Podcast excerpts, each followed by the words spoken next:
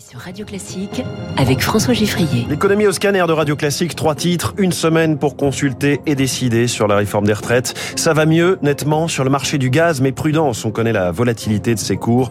Et puis la Chine va-t-elle vers un 100% Covid après le zéro Covid pour rouvrir au plus vite son économie? Réponse dans ce journal. Premier invité dans quelques minutes, un gendarme d'élite, ancien patron du GIGN, reconverti dans l'entrepreneuriat, la tech, en lien avec la sécurité évidemment. Thierry Orozco, fondateur d'Obvious Technology dans Comment j'ai réussi. Radio classique. Les dernières consultations avant verdict. Le verdict, ce sera mardi dans une semaine. La présentation de la réforme des retraites par Elisabeth Borne. Et les consultations, ce sont, eh bien, dès cet après-midi, ce défilé de leaders syndicaux et patronaux.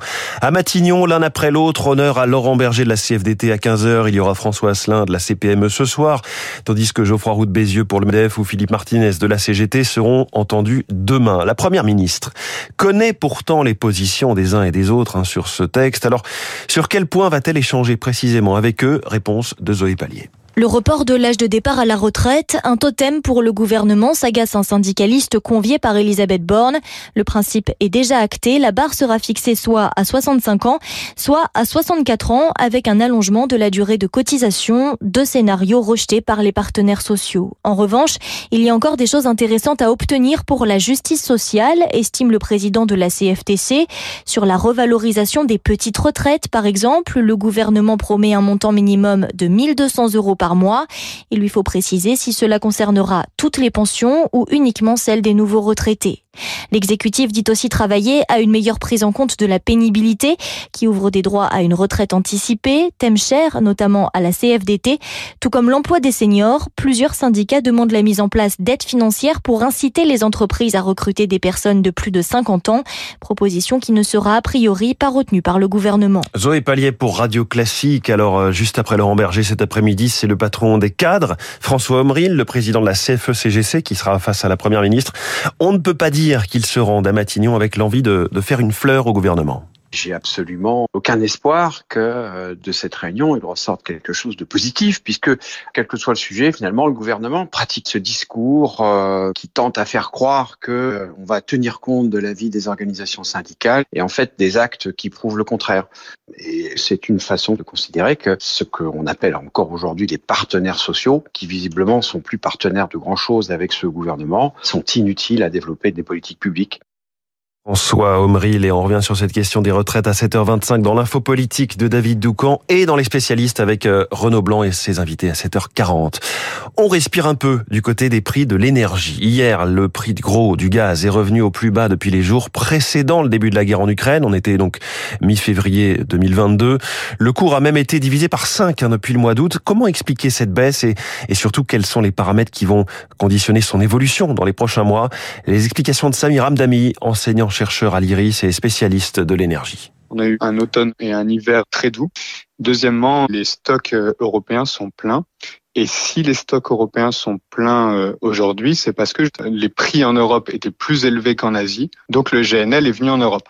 Parmi les paramètres qui vont conditionner euh, l'évolution des prix du gaz dans la période à venir, les deux paramètres qui vont influer, c'est d'une part la politique russe, à savoir est-ce que Gazprom va continuer à restreindre les exportations ou est-ce qu'ils vont commencer à les augmenter? Et le deuxième paramètre, c'est la reprise économique chinoise avec la sortie de la politique zéro Covid qui va faire que la demande mondiale va augmenter. Et dans ce contexte des prix du gaz, le groupe français GTT, qui produit des équipements pour le secteur des hydrocarbures, a annoncé qu'il se retirait du marché russe auquel il est exposé à hauteur de 6% de ses activités, et ce après avoir longuement étudié les, derniers trains de sanctions de l'Union européenne. Les prix du gaz baissent donc, l'électricité aussi, mais on l'a vu, hein, le groupe Cofigeo n'a pas renoncé à l'arrêt temporaire de ses usines de conserve William Sorin ou Zapetti, on en parlait dans le journal de 6h30. On y revient tout à l'heure avec notre l'écho ce matin, le président du CLé, cette association de grandes entreprises très consommatrices d'énergie, euh, de la SNCF à la grande distribution. Rendez-vous à 7h15. Les prix des carburants, eux, progressent légèrement, comme depuis trois semaines, selon les chiffres annoncés hier par le ministère de la Transition énergétique. Le litre de diesel est à 1,76€ en moyenne en France. C'est un centime et demi de plus en une semaine. Le samplon 95 augmente de 3 centimes à 1,64€ le litre. On surveillera les prochains chiffres hein, publiés la semaine prochaine puisqu'ils tiendront pleinement compte de la fin de la ristourne de 10 centimes par litre. Alors pour ce qui est euh, des cours du Brent, le baril est à 85 dollars et pour le reste des marchés financiers, le CAC 40 lui a progressé d'un 87% hier. Le Dow Jones a baissé de 0,22 et en ce moment le Nikkei est à nouveau stable. Depuis le début de l'année, les journaux en kiosque valent plus cher. Il faut compter 20 centimes de plus pour acheter l'édition papier du Figaro, des Échos, de Libération ou du Monde. La Croix, elle, augmente de 30 centimes, l'équipe plus 10 centimes, une majoration qui répercute le renchérissement des coûts de production, notamment le prix du papier, comme nous l'explique Pierre Pétillot, directeur de l'Alliance de la presse d'information générale. S'agissant du papier, il a plus que doublé en un an à peu près, pour des raisons euh, conjoncturelles qui tiennent évidemment à la guerre en Ukraine, au coût de l'énergie, qui est aussi beaucoup utilisé pour produire le papier, mais aussi pour des raisons structurelles, qui est que le marché du, papier journal est un secteur qui est très concentré et dont la demande globale est plutôt en train de décliner lentement avec la baisse de tirage papier.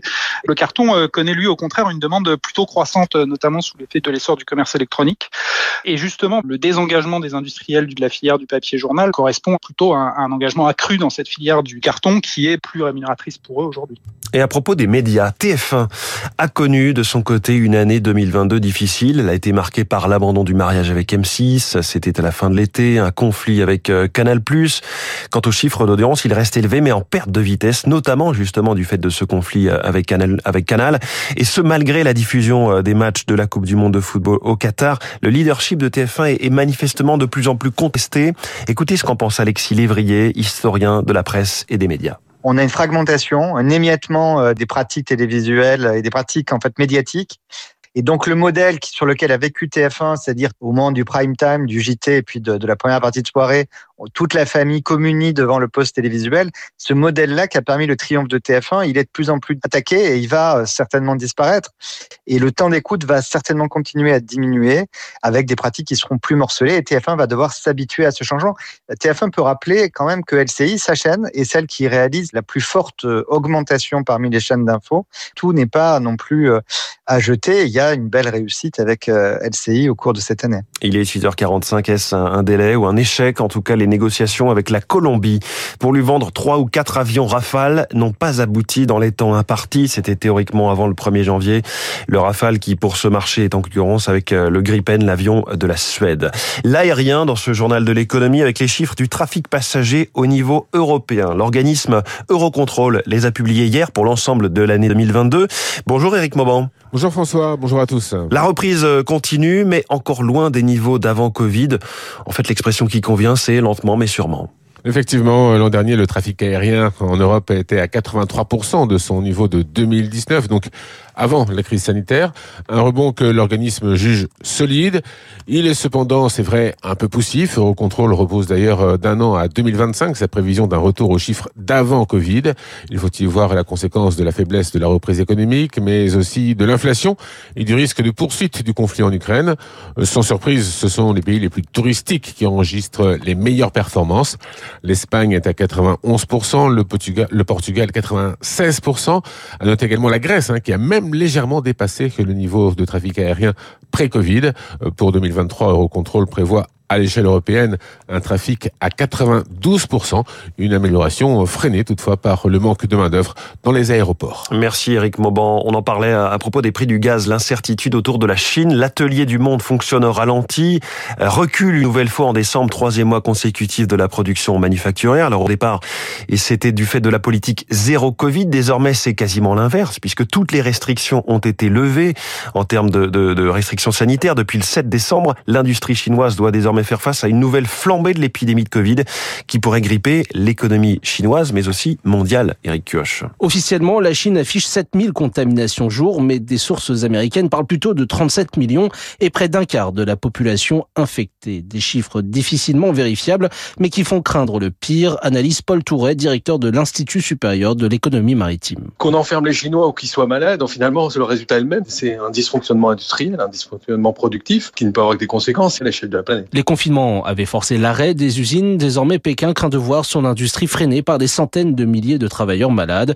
Cela pourrait par ricochet gripper certaines de nos industries automobiles et haute technologie en tête. Il est possible à nouveau qu'il nous manque des choses, des microprocesseurs, de tout ce qui est électronique. 20% de notre économie globale dépend aujourd'hui de la Chine. Tout ce qui se passe en Chine a un effet sur nos économies. Pourtant, Pékin reste confiant et se prédit une croissance à 5,5% cette année et surtout une amélioration de la situation sanitaire dès les prochaines semaines, affirme le spécialiste de la Chine, David Bavrez. C'est une prise de risque extrême qui est de dire aujourd'hui nous avons un variant très peu létal. Nous allons rouvrir le plus vite possible, obtenir l'immunité collective. Si nous gagnons, nous pouvons rouvrir l'économie pleinement dès début février. Un pari économique avant tout au coût humain qui risque d'être très élevé. Éric Kioch pour Radio Classique. Enfin, cette histoire reprise dans plusieurs titres de presse ce matin. Dubaï renonce à sa taxe de 30% sur l'alcool. Dubaï, qui était déjà un paradis fiscal, lève ainsi un frein de plus au tourisme, hein, qui constitue l'un des axes stratégiques de son développement. Et Dubaï se rapproche encore un peu de l'Occident après avoir déjà passé son week-end,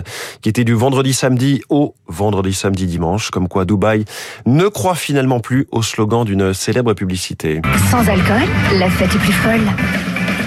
Il est 6h49 sur Radio Classique.